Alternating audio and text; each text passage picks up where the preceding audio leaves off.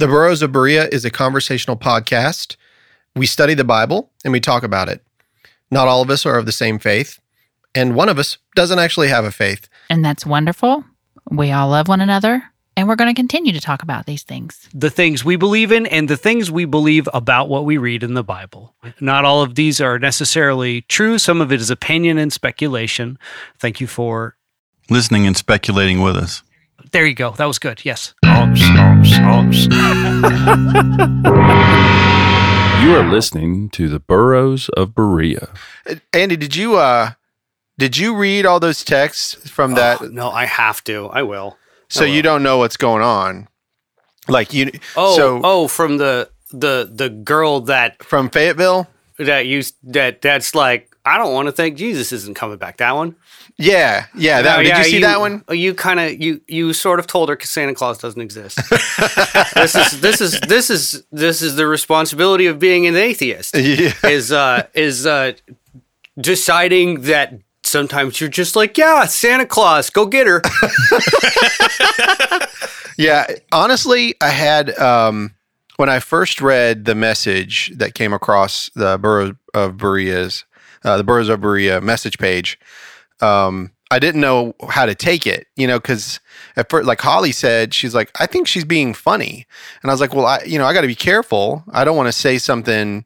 You know, I don't like. I'm not out here to try to offend and hurt people's feelings. You know, I'm, we're just talking about the Bible. You know, like I'm not a preacher. I'm not going to come at you and start throwing the book at you, you know, like we're just studying and talking. And, but I'm sitting there reading this message and I was like, huh. So I, I said, if I just responded and said, look, you know, I'm not trying to crush all your hopes and dreams, you know, like, Yeah. cause that's one of the things that she said, you know, was like, thanks for crushing my hopes and dreams. And I was like, look, I'm not trying to do that. But the part where you said making you think, that is what we're trying to do. That's a good thing. Let's have a civil discourse via email. And we've actually had a lot of email exchanges. It's been pretty cool. Oh, good. She was actually being funny. Oh, She was was she? she was Oh. saying that Oh, okay. that um See, I I couldn't tell either. I know, it's what- what I hard. Yeah. yeah, it's hard. It, it- in text, you know, things get lost in text. That's why I don't try to have a very like serious conversation via text. Like it's not going to work, you Well, know. yeah, you can't read people. You just can't. Yeah. And so I was trying to be careful. And, and, and she actually responded. We've had a good, uh, I'm sending her a couple of mugs out. I've got them, at, I got to ship them out. I still haven't, but um, uh, I'm getting ready to send them out to her. And uh, she is, uh, yeah, she she's a person that studies the Bible, you know, pretty thoroughly, and she is one of those people that believe in the second coming and all of the things that are going to be happening, you know. Mhm. And with everything that's going on in Ukraine right now, I can't wait to see what comes out because it's coming. You know, they're going to start talking about Gog and Magog and Revelation, and here it comes. Next thing you know, he's going to turn to Israel. Like, Get ready. They- and when you yeah. hear it in the news, I'm going to read them here. Like I'm going to show you guys that this is the stuff that comes out. And um, but she she was basically saying that she wasn't aware of all of the things that actually happened during the destruction of Jerusalem and the Oh, temple. so- she didn't know. Yeah, that's cool though. So she got to learn a bunch of stuff. Yeah, I mean Yeah. that's that's that was the whole point. It's like, well, have you ever considered a great tribulation of the past? Like, is it possible that this happened? And I think it's easy to not consider that. yeah, and I think it's easy to not. Yeah. absolutely, you know, Very and, easy. Yeah, especially mm-hmm. if you're if you're taught like, no, no, it's the new heaven and the new earth is going to be like this, and they give you a description that's, you know, it's it's not necessarily biblical, but it's what traditionally is thought of as heaven, you know. So anyway, but it's been pretty good. Like she's it was it was really nice. She's a nice lady, and uh, she um. Uh, I actually asked her if she would like to come up and give a testimony. Like, I'll put you in a hotel. We'll bring you up here.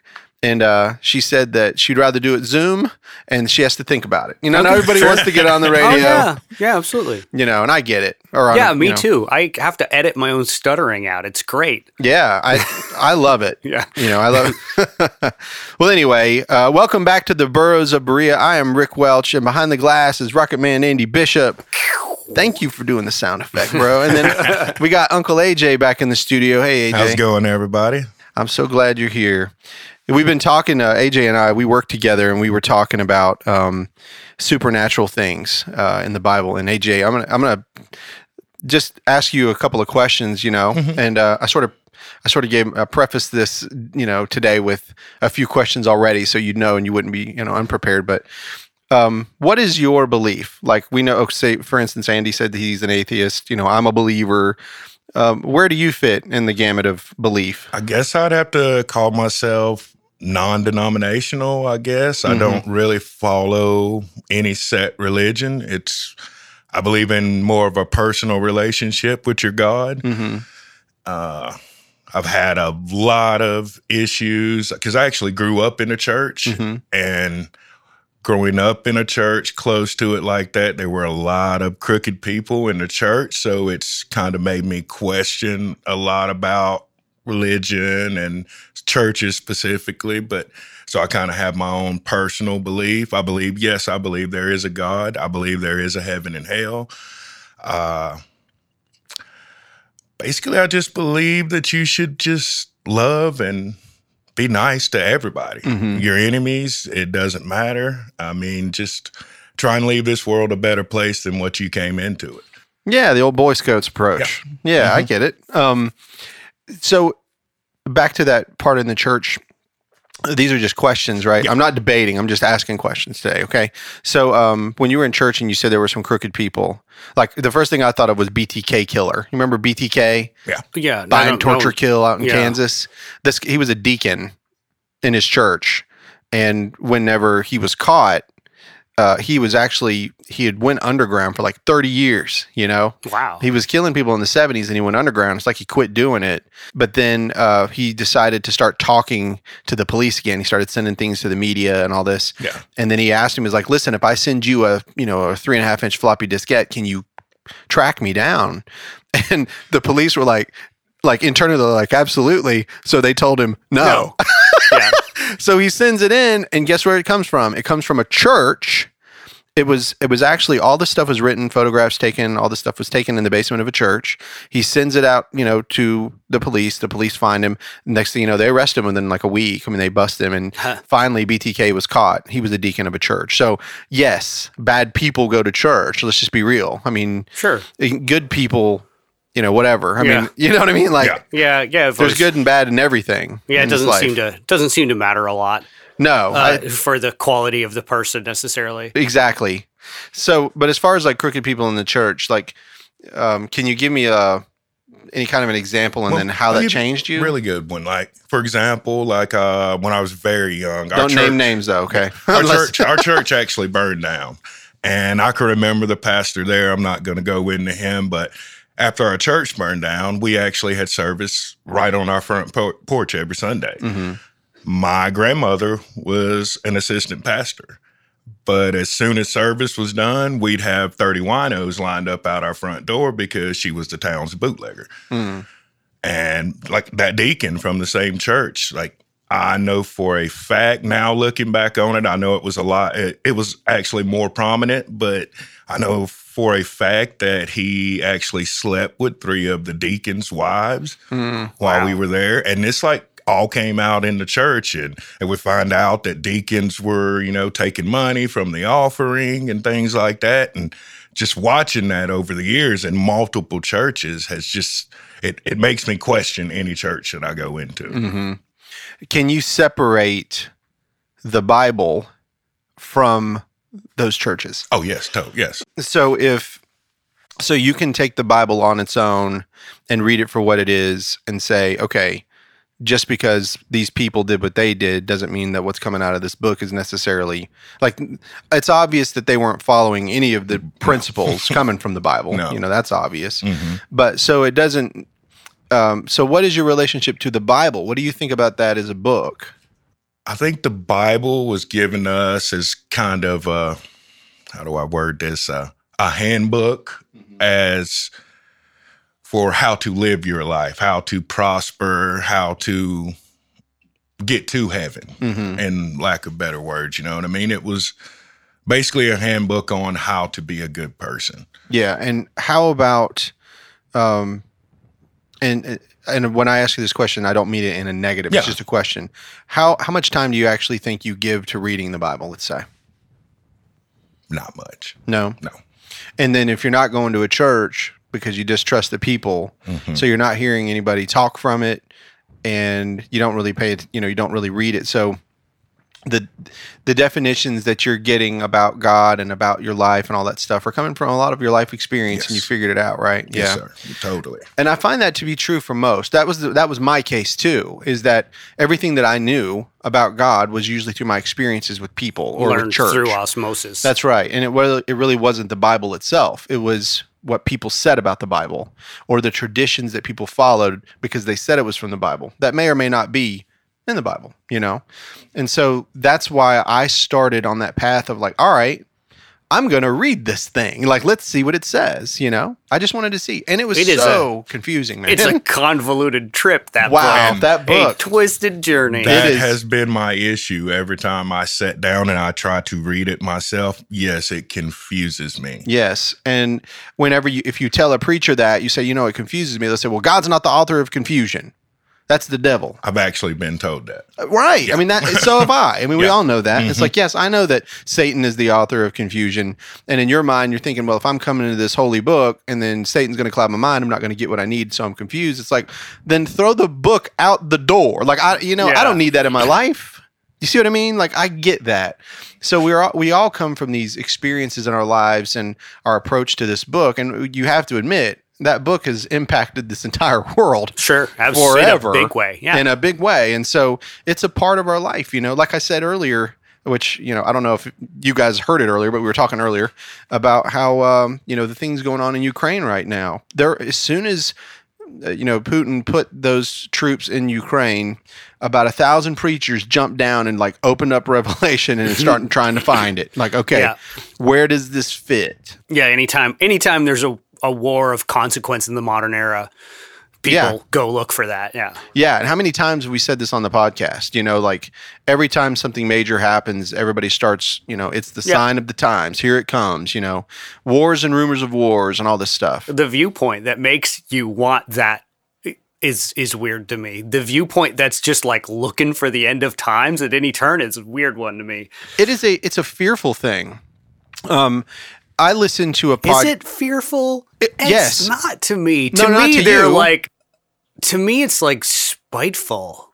It's like they're eager for the human experiment to be just cleansed with fire. Yeah. it doesn't feel like fear to me. It feels like like um, not quite hate, but Well, know. think about it from this perspective, though. You got to think about who.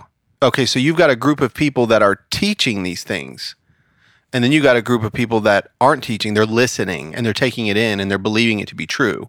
So the ones that are teaching it, whether they believe it or not, their message is going out and it's going to people like me or AJ, people that have never, that hadn't really put a lot of time into the Bible, that have been to church, but they believe in God. And then they start hearing these things and they're like, okay, now that Gog and Magog, you know, now that uh, you've got Russia going into Ukraine, it's only a matter of time before they start invading Israel. And when that happens, the Antichrist is going to be there. And then when that happens, the church is going to be raptured out. And if you're not a part of the church, you're going to be left behind. And then there's going to be seven years of horrible, horrible tribulation. And people are going to be dying and disappearing. And like, it's going to be bad. It's going to be really bad. The people that are listening to that, are getting terrified and they're making decisions in faith based on the terror that they feel and it actually continues to propagate this this fear-mongering message that's what happens yeah. it, and, and so the people that are teaching it again if they're believing that and they're saying i love people and i'm warning them i want them to know jesus that's their perspective it still drives fear into the people and Uh, their that's- decision That's true. I don't feel like that's where it comes from with a lot of those guys that are real eager about the end times. though. Right. Well, if you think about it, it's kind of mean. We've talked about that before. This, you know, if they believe the temple is going to be built, well, the temple's going to be built. Well, then the Antichrist is going to come, and then the temple's going to be destroyed, and then millions of people are going to die. Blood's going to be running through the streets. But hey, we don't have to worry about it because we're the church. We're Right. gone. And they use that, you know, and so they. But why would you want to rush and hurry up to kill all of these Jews? Like we don't. I don't want that. Like according to what Jesus said, yeah, that in his time, the nation that killed him, the Son of God, were going to be judged because of what they did. But he's, he didn't say that all Jewish people for all eternity need to be persecuted.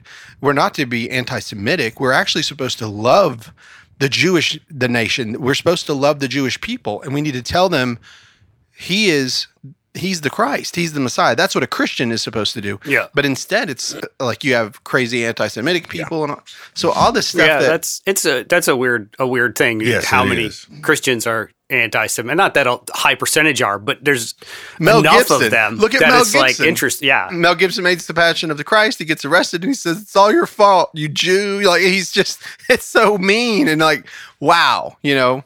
Anyway, so AJ, I think you and I have talked about um, other than like the Bible when it comes to the supernatural things in the world. I know you have like a, a fascin. I don't know if it's a fascination or just an interest. Fascination. Fascination. So we're talking about things like uh, ghosts. Yeah. Yeah. Anything like what? Are, what other things like? ghosts, you know, demons, uh, you know, spirits, because those are different. Yeah. Uh, just anything supernatural like that. Talk, being able to talk to a, you know, a relative that's passed on. Already. Right. Okay. How about like- aliens and stuff?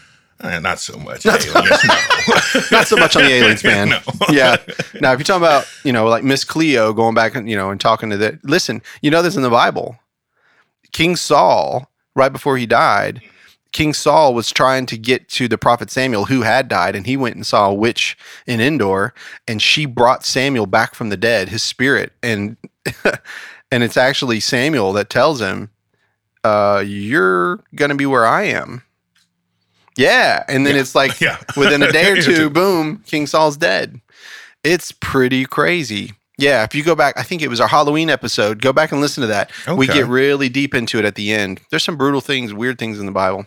So yeah, I mean, being able to conjure up spirits obviously is something that's in the Bible, you know, which is yeah, especially Old Testament. The amount of like mysticism and stuff in the Old Testament is like shocking is the wrong word, but uh, but it's surprising, definitely to me. You- Like, which is again why I feel like the the great creation of uh, of Christianity is uh, monotheism for the masses. Like that's what the, it looks like is happening between those two books. Is you're coming out of a, a fully polytheistic world into not a fully poly monotheistic world, but into a predominant monotheist worldview, and that feels like a new thing. That, that so like that's the evolution that I see between those books. That's in, kind of an interesting thought evolution for humanity to me. I might be completely wrong no, you're not, that, and that's but- excellent. That's excellent. Yeah, your perception is right. I mean, because even according to the Bible, of course, I teach the divine council and the heavenly host and all these other beings and stuff that God created. Um, and I've talked about it, you know, uh, in the past on the in our uh, origin of Satan and the divine council five part series that you and I did. You know, I talked about those other gods, and that was pantheist. You know, there's so many other gods over other nations, and then ultimately that Christ would destroy all of them, and there would be the one true God. And you're Yeah, right, you picked up on Christian God as we now know it. that's right. You picked up on that, and so that's excellent. Yeah. So you know how to read. I love it. Well, I, I know how to listen occasionally when I'm not when I'm not just getting distracted. exactly. So um, I asked AJ before we came here. I was like, "Look, you know, I'm going to give you a list of all the miracles, and what were there like 85,000? You know, Yeah. like, how many miracles are in the Bible?" And I was like, "Pick a few, and we'll talk about them." And so uh, he brought out the rod of Moses or the staff of Moses. It's very Mhm. Oh, interesting. yeah. yeah. And so I decided, well, I'm going to go ahead and start researching and trying to get ready, but I didn't want to write like a million notes. Like I just, you know, let's just talk about it. But so for you, just just to start with the rod of Moses, tell me what you know about it. Just basically, well, the Ten Commandments scene from the movie. Yeah. Yeah, basically what they show you there.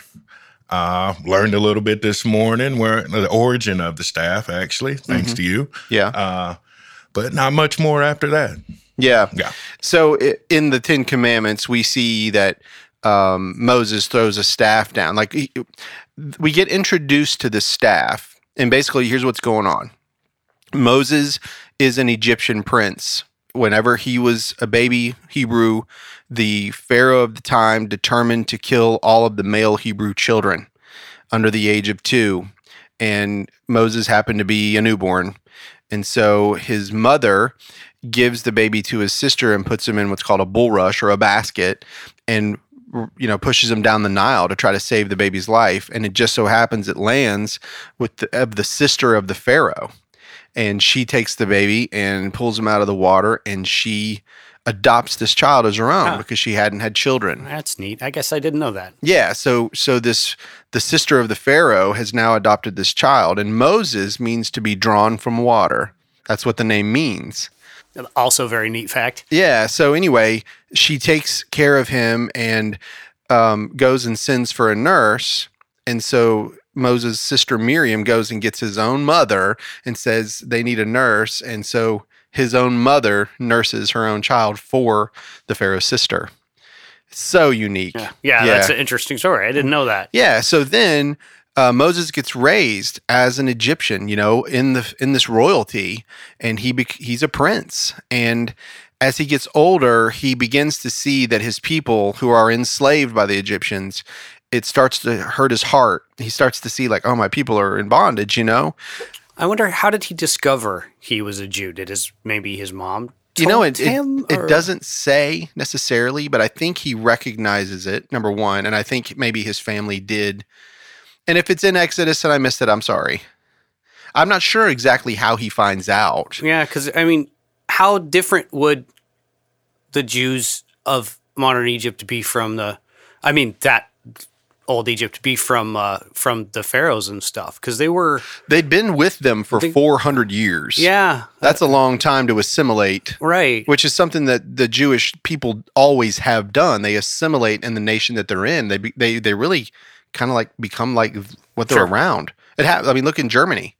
I mean, they were fully assimilated in Germany. Now they didn't necessarily look like them, Yeah. but they they were fully assimilated, and so I guess I mean it depends on uh, what sect you're talking about of Judaism, but some of them are try real hard to you know to actually marry Jewish and stay Yes. uh, genetically Jewish in that way, and some obviously just do not does not matter at all to them.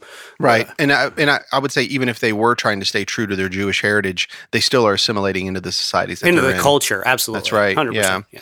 Um, so I don't know exactly how he finds out, and um, it's probably in Scripture, and I just can't remember it. But it's in the Book of Exodus, probably before chapter four, somewhere is where you find that. So he sees one of his people getting beaten, and he becomes enraged, and Moses kills that man that's beaten his brethren, right? And he, out of fear, he runs from Egypt. He crosses this desert and he's gone for 40 years. Like he's escaped, right? And when he gets into the land, I think it's the land of Goshen, that's where he meets um, his wife. And he ends up getting married and having kids. He works for his father in law, who is a shepherd, and his name is Jethro. And so Moses becomes a shepherd out in the desert, you know, and Moses has got this staff, and he's walking around with this staff as that which shepherds do. Um, it could have a hook or it could just be like twisted up, but it's a staff. All right. So then he's walking around and he goes up on the Mount of Sinai and he sees this bush that's on fire.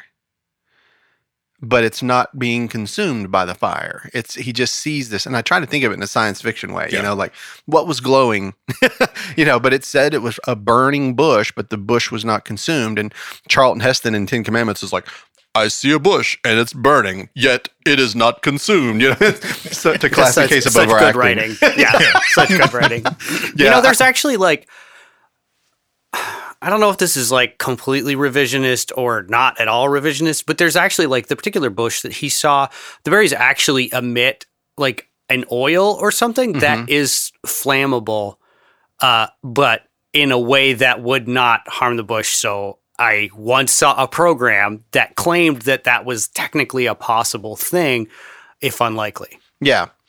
Uh, and and that's I love those kind of shows, man. That Yeah, like I, they I show actually you. saw that exact Did same you? show too. Yeah, did you? Yeah. It was Uh-huh. great. I, I don't I, I I don't know how based in reality it really was, but it was fascinating, right? Yeah, I like those when they're like they try to explain like when he crosses the Red Sea and like how how it happens. And I've yeah, got that's the big one there. Yeah, that's Yeah, your big one. Yes. remind me if we get back to the Red Sea, please remind me of a joke because I've got one. It's a good one too, man. It's a good one about the Red Sea, so don't let me forget.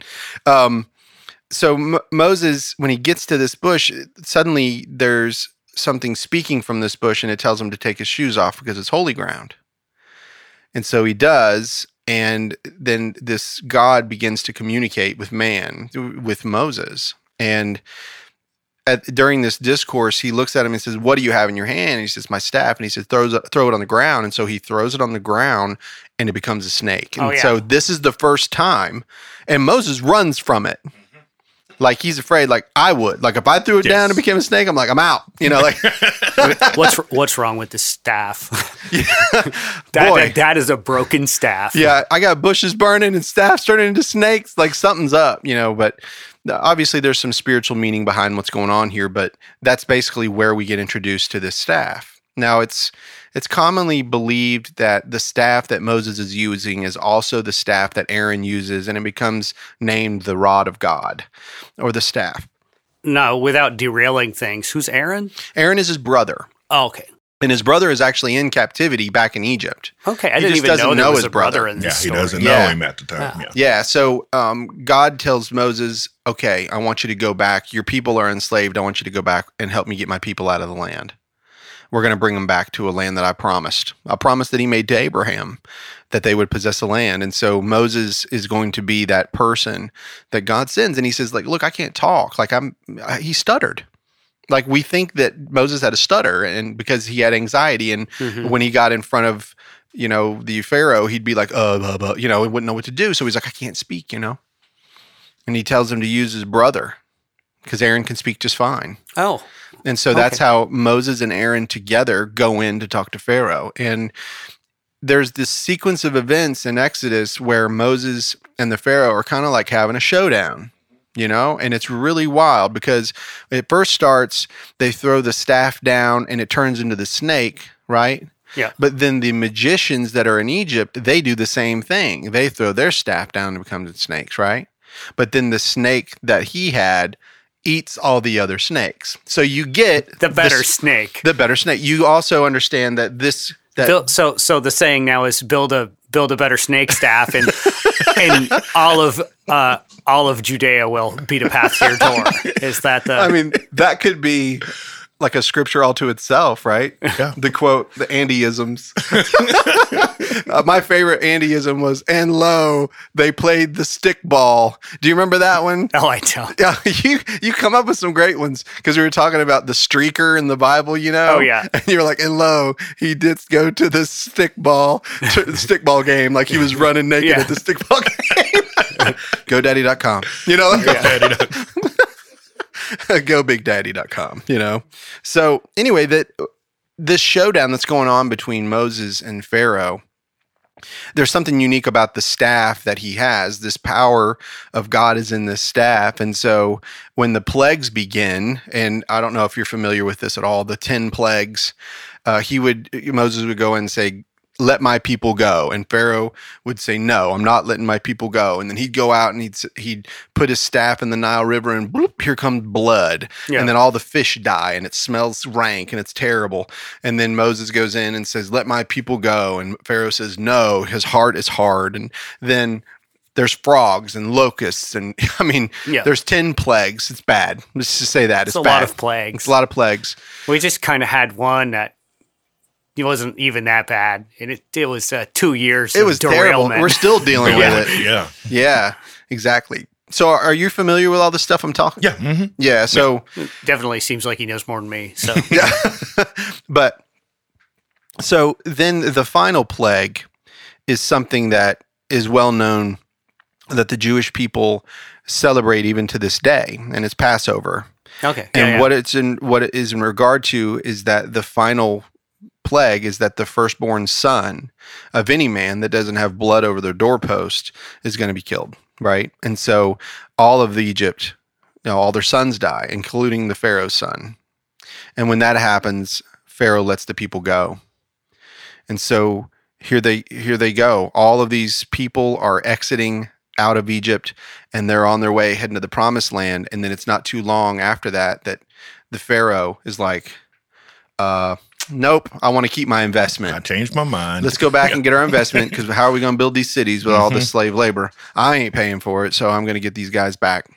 So he pursues them, right? hmm And so the next time that we see the staff is whenever the people God God stands in a pillar of fire at night and a pillar of smoke during the day or a cloud, you know, and he's Mhm. protecting the people and he kind of hones off this little area right next to the Red Sea and the people are complaining like he's let us out of our homes and now we're going to get killed and this is awful. And um, Moses tells them, you know, get ready and watch this amazing thing that the Lord's going to do for you.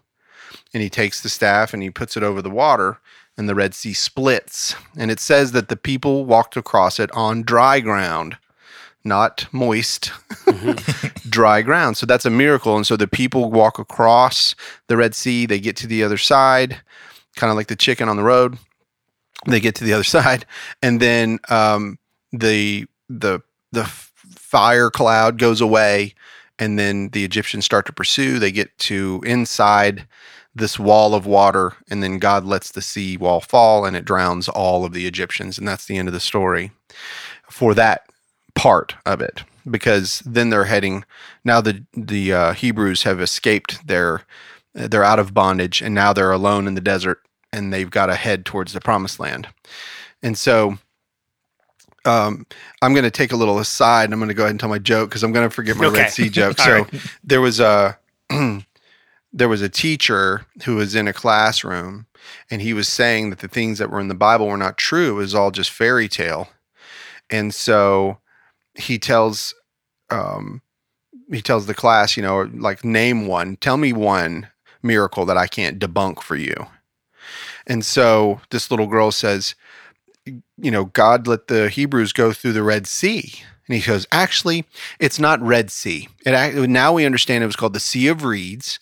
And what they found was a giant mountain under the water, and it was literally within six inches, and it was about eight feet wide, and that they could walk across this area all the way across the Sea of Reeds. So it's really not a miracle at all.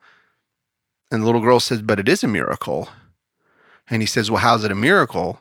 And she said that all of Egypt's armies drowned in six inches of water. There's your joke. Bum, bum, bum. Uh, That's a cute one. So anyway, um, we only see the staff a couple more times. Um, basically, while the Hebrews are traveling through the wilderness, they get into places where they don't have food or water, and God provides manna from heaven. That's where we hear manna. It actually means what is it? yeah, yeah, I love that. Really? Yes. yeah, I love I love that. About Yeah, it means they look at it and they're like, "What is this?" Manna, but it's bread from heaven. And then um, there's times when they don't have water and their faith's being tested, and God tells them to strike the rock, this rock. Okay, and I discovered in my research that this rock ap- happens to be one of ten items that were made on the sixth day of creation, along with the staff. Yeah, and so I'm going to get into that here in a minute, but basically this rock that there's there they strike there's water that comes from it and they get water that way you know so there's and there's other places where the staff is used but uh, the one that I remember is that the staff, they call it staff of Aaron, it's the same one, was put into the Ark of the Covenant. And when they looked inside, they saw that the staff itself had buds on it, like it was gr- still growing. You know, it's kind of an interesting thing. Huh. But something that I learned that I did not know uh, that I wanted to share with the group here, if I can find it, is that have you ever heard of the Mishnah? Have you ever heard this before? I've heard the word, but don't know what it means. Yeah. So Mishnah is the oral tradition of the Torah, which is the law of God. So during the Second Temple time, the intertestamental period, what we call the pseudepigraphal time, when they were writing those writings, uh, the rabbis had an oral tradition, which was the oral law, and it's called the Mishnah. And uh, it was recorded. I think they recorded it sometime. I think it was the early 1900s, and actually wrote it down. I think it might be before that, but I think it was around that time. No, no, I'm sorry. Let me go back. It was in the uh, AD 200 is when it was actually written down. They were they were capturing all of the oral tradition and putting it in writing. So that's when it happened. Something happened unique in 1900, but I can't remember what it was. So let me uh, give you the definition of what this Mishnah is, and then we'll get to that rod of God. So it says the Mishnah, well, the Mishnah lists 14 things, 10 plus 3 plus 1, that seem to defy the laws of nature. And if anybody wants to look this up, you can Google the name of Dr. Joshua Kulp. That's uh, K U L P. And he gives you all these descriptions if you, if you care to look for them. They seem to defy the laws of nature. These are problematic because God is supposed to have created a world that acts upon the laws of nature. In order to solve this metaphysical problem, the Mishnah claims that these supernatural items were created for this very purpose during the six days of creation. So, supposedly, on the sixth day of creation, these special, unique items were made. It sounds like fantasy, you know, Uh-huh. like the rings, you know, Yeah. the rings that bind us. The you know? one true stick. The one. yes, the one true stick. So they were created during this in between time, right before creation ended at the end of the sixth day. These items are therefore part of God's ultimate plan, and they are not in essence supernatural. So then he gets into this. The 10 things were created on the eve of the Sabbath at twilight, and th- these are what they are. Number one, the mouth of the earth. Number two, the mouth of the well. Number three, the mouth of the donkey. Number four, the rainbow. Number five, the five, the manna. The what is it, right? Number six, the staff of Moses. Number seven, the shamir. The shamir is that rock that uh, that Okay, you strike yeah. that gives water. Uh, the letters. Uh, number nine, the writing. Number ten, and the tablets. And some say also the demons, the grave of Moses, and the ram of Abraham, our father. And some say, and also tongs made with other tongs. So I don't know. That that's what it basically. That's so what it says. there's a speaking donkey somewhere. That's what that refers to, the mouth of the donkey, right? That's right. so Yeah. you you picked up on that. Very Yeah. good. So it says right here, uh, the mouth of the earth um, was used to swallow Korah and and uh, his congregation. You can find that in thirty two. That's when they rebelled against Moses and the land swallowed them up. So that's the mouth of the earth. Uh, number two, the mouth of the well that gave the children of Israel water in the desert. You can see that in Numbers 21, 16 through 18. The mouth of the donkey that was opened up to speak to Balaam in Numbers 22. The rainbow that was a sign that was given to Noah for after the earth had been flooded and that God said he would never flood the earth again. And then the manna, you can find that in Exodus 16, 15. And then the staff of Moses, which we get introduced to in Exodus 4 that we just talked about. The Shamir, uh, this was the strong stone that was used uh, to cut rocks for the breastplate and used during the first temple. Uh, the letters are the shape of the letters used to write the Ten Commandments. So if you remember when the Ten Commandments were written, even in the movie, Yeah. remember God writes the first one, like you see, you know, and it's in the rock. And it, this was the first time that those letters are appearing, and this is when God's writing. Oh, I never So- heard that oh, part. really? Yeah, so that that's- is int- yeah, no idea. That's neat. Yeah, so that's where the letters come from. Is from that six day creation. It's one of the special, unique things. It's their language. It's that's where it comes from, and you know, from the Mishnah. That's what the Mishnah teaches. Uh, the writing, according to legend, could be seen from all four sides of the tablets. Uh, and in the tablets, this refers to the first set of the tablets, the ones that were been made. pretty, pretty narrow on the ends then. yeah, exactly. It was just see through paper, but it was rock.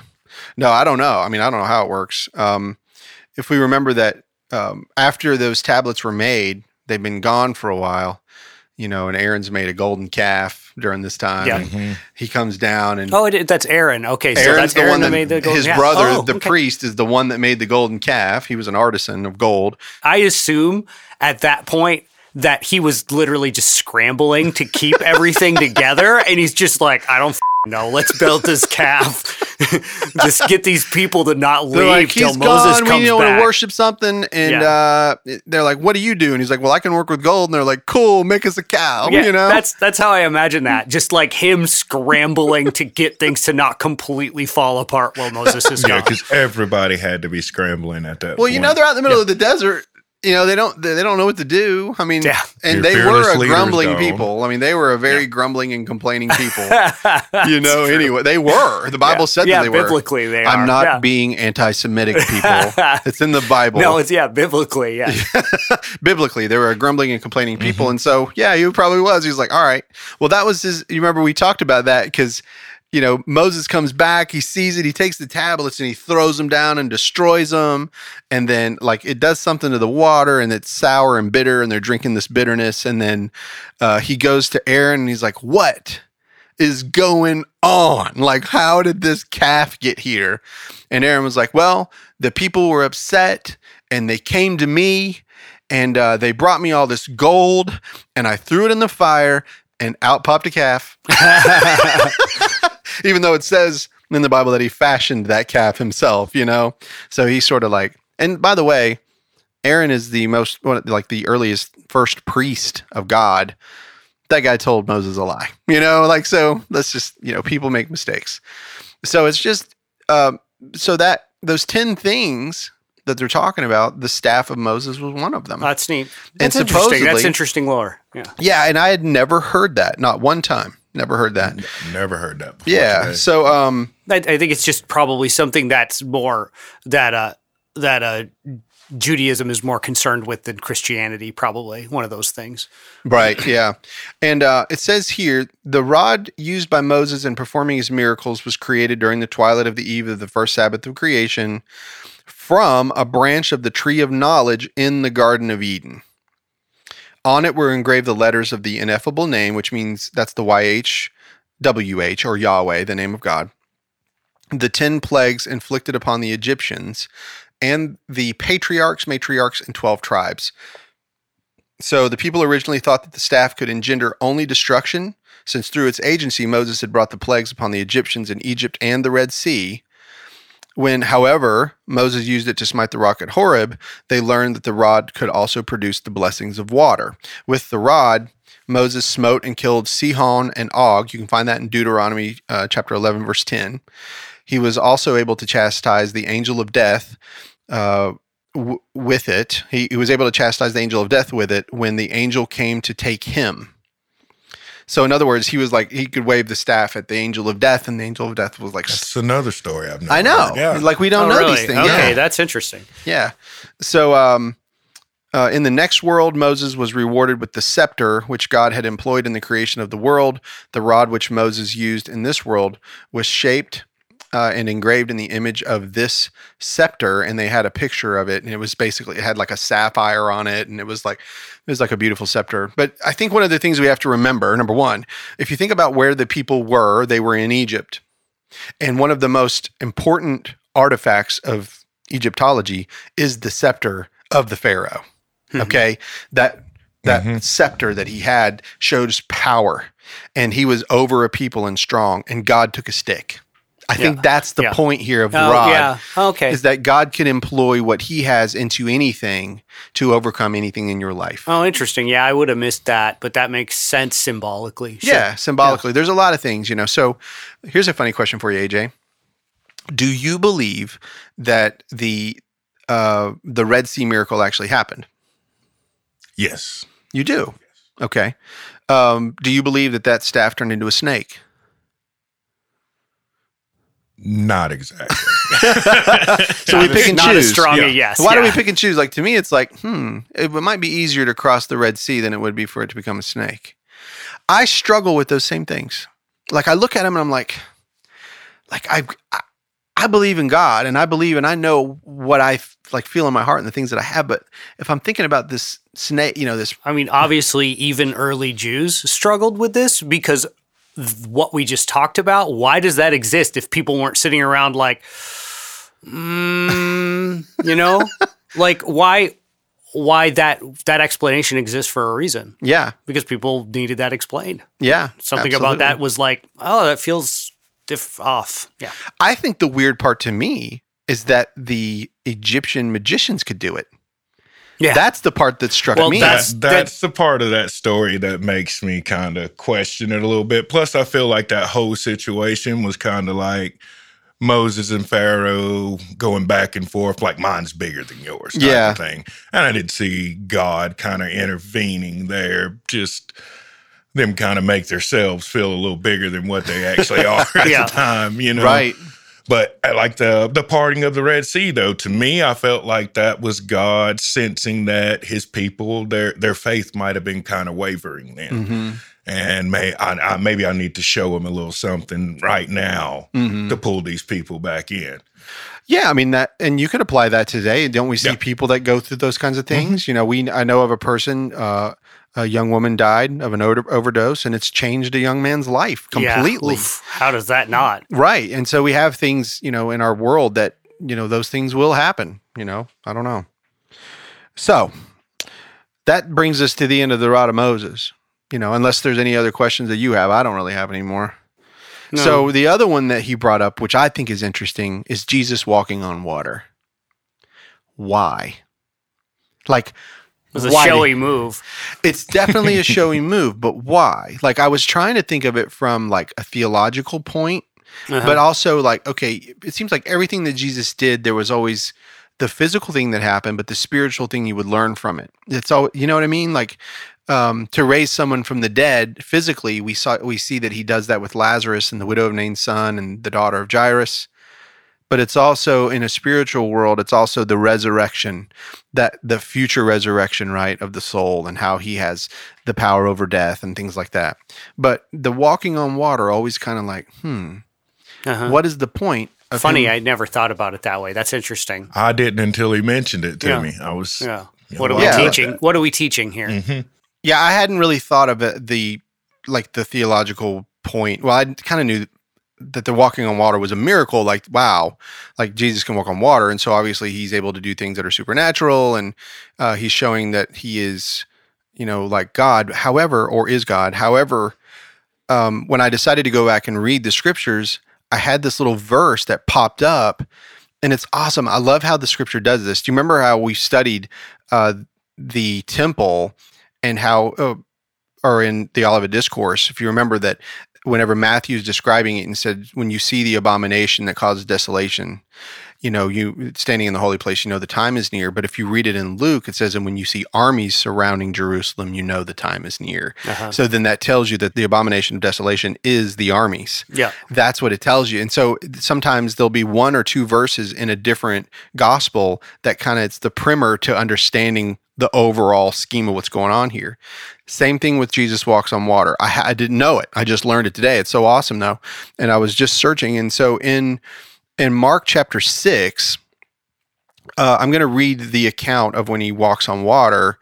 Um, and then I'm going to say the one verse at the end, and that is the key to it. So it says, um, well, it's be in Mark chapter 6, verse 45. And straightway uh, he constrained his disciples to get into the ship and to go to the other side before unto Bethsaida, while he sent away the people. And when he had sent them away, he departed into a mountain to pray. And when even was come, or when evening had come, the ship was in the midst of the sea, right in the middle of it, and he alone on the land. So all of his disciples are on the ship out in the middle of the sea, and he's over here in the land. It says, And he saw them toiling and rowing, for the wind was contrary unto them. And about the fourth watch of the night, that's at around 3 a.m., is when it starts, uh, he cometh unto them, walking upon the sea, and would have passed by them. There's a unique thing about passing by them right here that I want to pick up on. But when they saw him walking upon the sea, they supposed that it had been a spirit and cried out, for they all saw him and were troubled. And immediately he talked with them and saith unto them, Be of good cheer, it is I, be not afraid. And he went up into the ship, and the wind ceased, and they were sore amazed in themselves beyond measure, and wondered, right? But listen closely. For they considered not the miracle of the loaves, for their heart was hardened. That last line. So, first of all, here we are. They're out, they're struggling. These are fishermen that know the sea. They are in trouble. They're toiling with the water.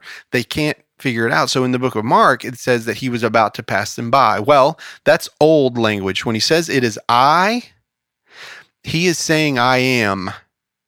He's saying the same thing that God said to Moses when Moses said, When I go to get your people out, who do I tell them that you are? And he says, Tell them I am that I am. So when he said, It is I, it's the same word as the I am Yeah. and he's about to pass them by. And there's a moment whenever um, God will show himself and he will pass by a prophet and he's showing his, you know, his glory, right? He's showing his back, right? You see that. So that's kind of alluding to that. Like it's sort of showing you that Christ and God are one and the same, but he's a man. Kind of like the, the amount of transfiguration when Jesus like you know, glows like and all that. So at this point, they're terrified, and he says, Be of good cheer. It is I, I am, be not afraid. So he goes up to them and he calms this this all down. And then he it says, For they considered not the miracle of the loaves, for their heart was hardened. Do you know what that means?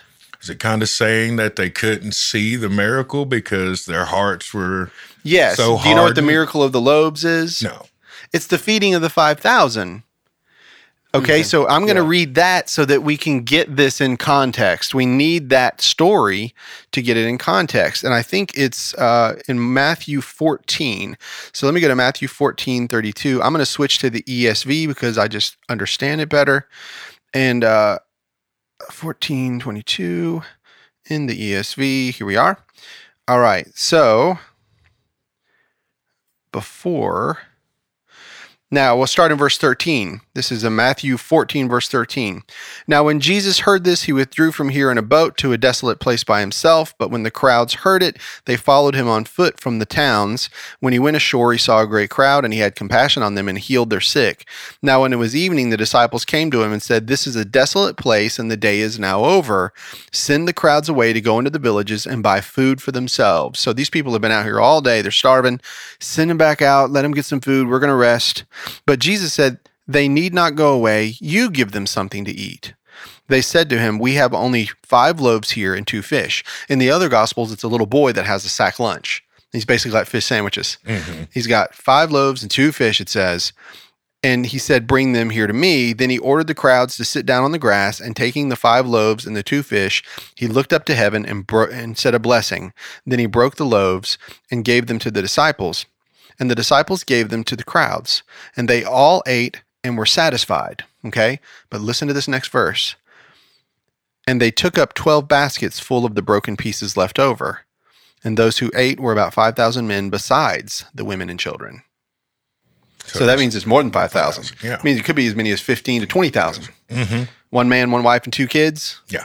So you see what I mean? But here's the point How many basketfuls of the broken pieces did they pick up? Said twelve, right? How many disciples are there? Twelve. The, who's the lesson for? The disciples. Yes. So the dis- the disciples are getting the lesson when he was like, "Your faith is able to do things that you're not used to in this world." That's what we're saying, and they don't know it. Their hearts are hard. They don't. They don't get it. They still haven't got it. So he's got these basketfuls, right? Now you're looking. at Imagine holding the basket, looking at all this stuff, and you're a disciple. Put yourself in there. Audience relevance. Yeah, how's that Be going? like, What?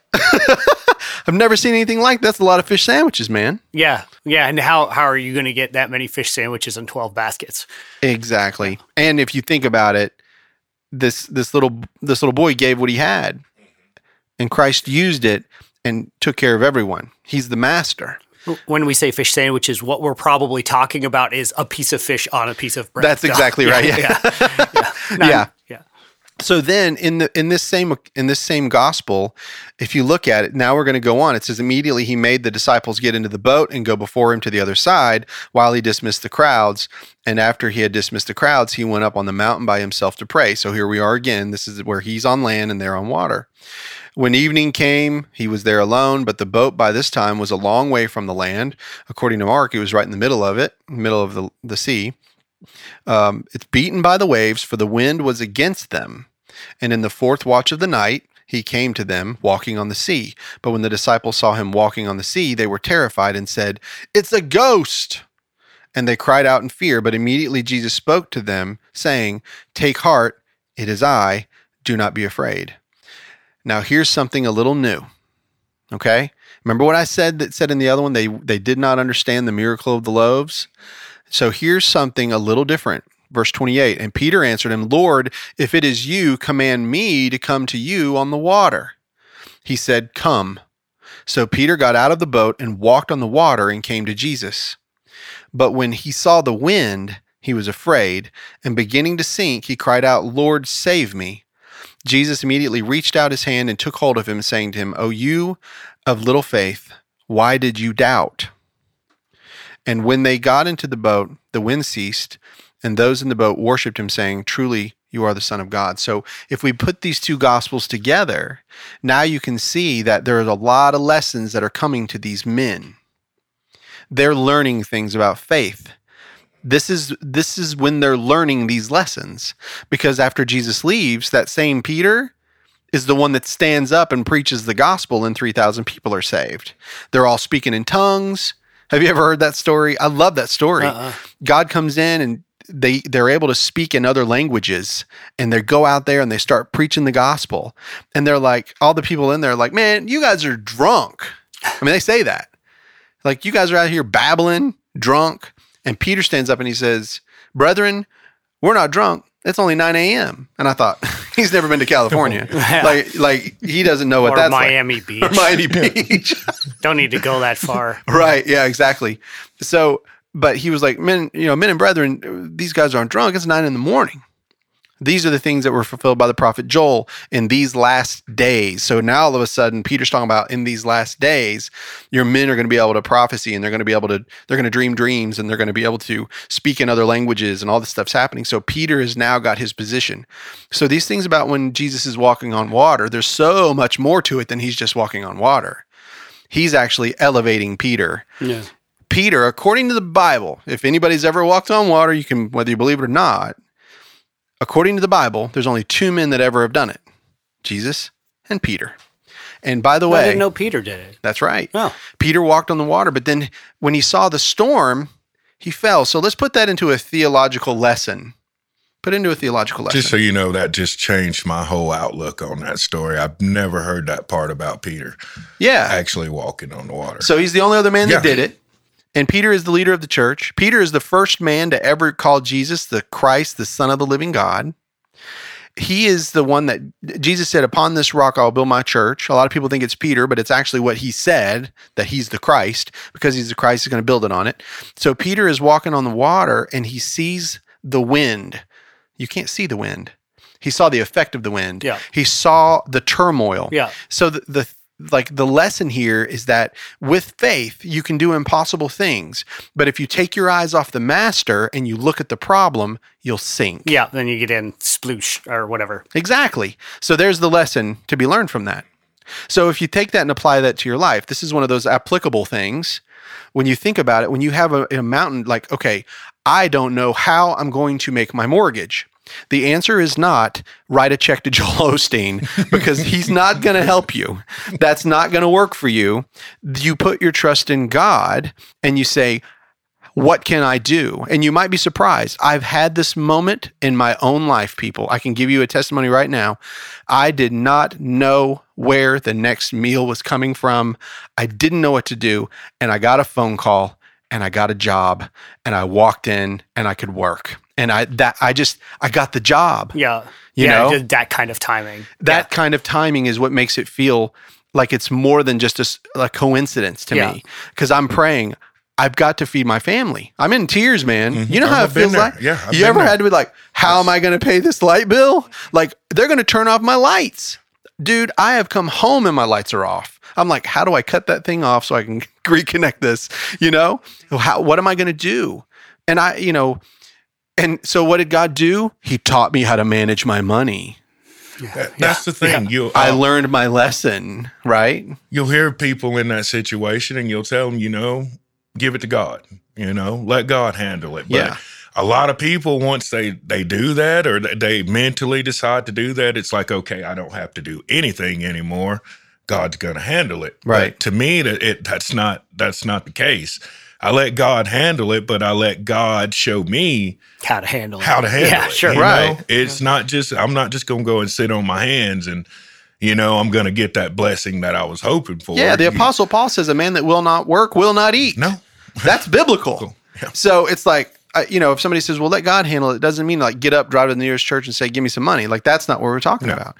It's like going to God and saying, okay, God, I'm in this situation. Either A, it was brought on outside of my control, or B, I made a mistake and I did it. Either way, you can bring that to him and say, Mm-hmm. this is where I'm at. Show me what to do. And in, in I can't say every case he's answered me in that regard. I can't say that. That's not realistic. No. But down the line somewhere, things would happen, and I would recall the prayer that I had, and I think, wow, I had to learn all these things just to be able to understand how you answered the prayer to me. It's so odd. I love it. I love that about you know my relationship with God. But um, but at the same time, yes, if He gives you a job, you better go to work, be on time, be dressed and ready, do your job. You know, Yeah, it doesn't it doesn't mean that money's going to literally fall from the sky. No.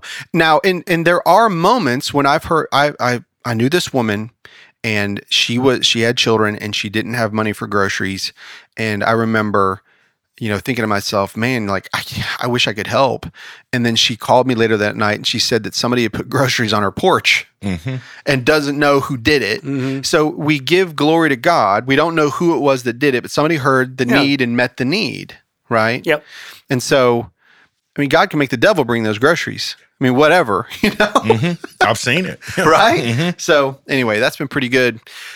Well, I think that's going to end today's episode. I think that was a good one. Oh yeah. Yeah, that was a lot of fun, man. And uh, I, AJ, I want you to be a consistent special guest on here. So, is that good? Oh, yeah. I'm putting you on the website. Consistent special guest, but I am calling you Uncle AJ.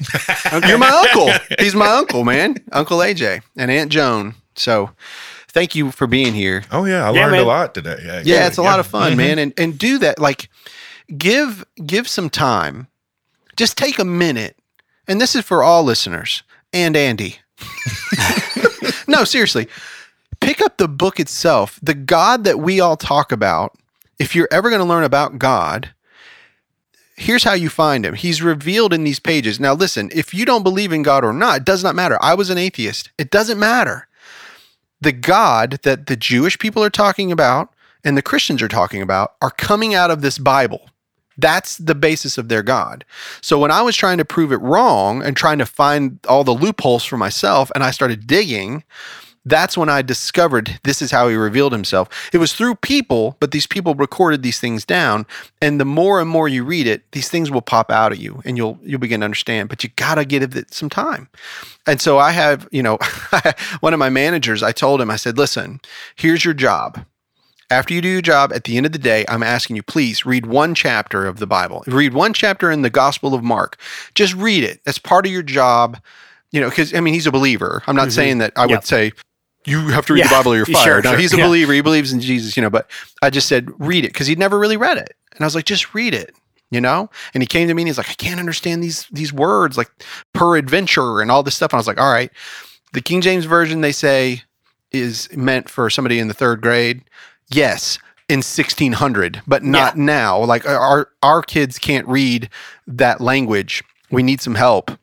They're not going to be able to search Strong's Concordance or open up a dictionary every time you're trying to read a verse. Sure, it's just going to make it. It's just going to make the experience miserable. No. So I say, yes, I love the King James Version. I can read it. I've studied it. I can. But when my listeners can't understand it, I'm talking in modern English so that you can hear me. Feel free to go and look. But it, it's a, you have to study a long time to understand the King James Version. And again, I love it. It's a beautifully written book and I, I enjoy it. But I've also read it for 30 years. Right. So anyway. Well, again, Andy, thanks for being here Thank you. so much fun and uh aj we'll uh we'll get you on the schedule man i'm gonna yeah, we're yeah. gonna we're gonna do this forward once a it. month or Yeah. once twice a month or something we're gonna do something be really good Cool.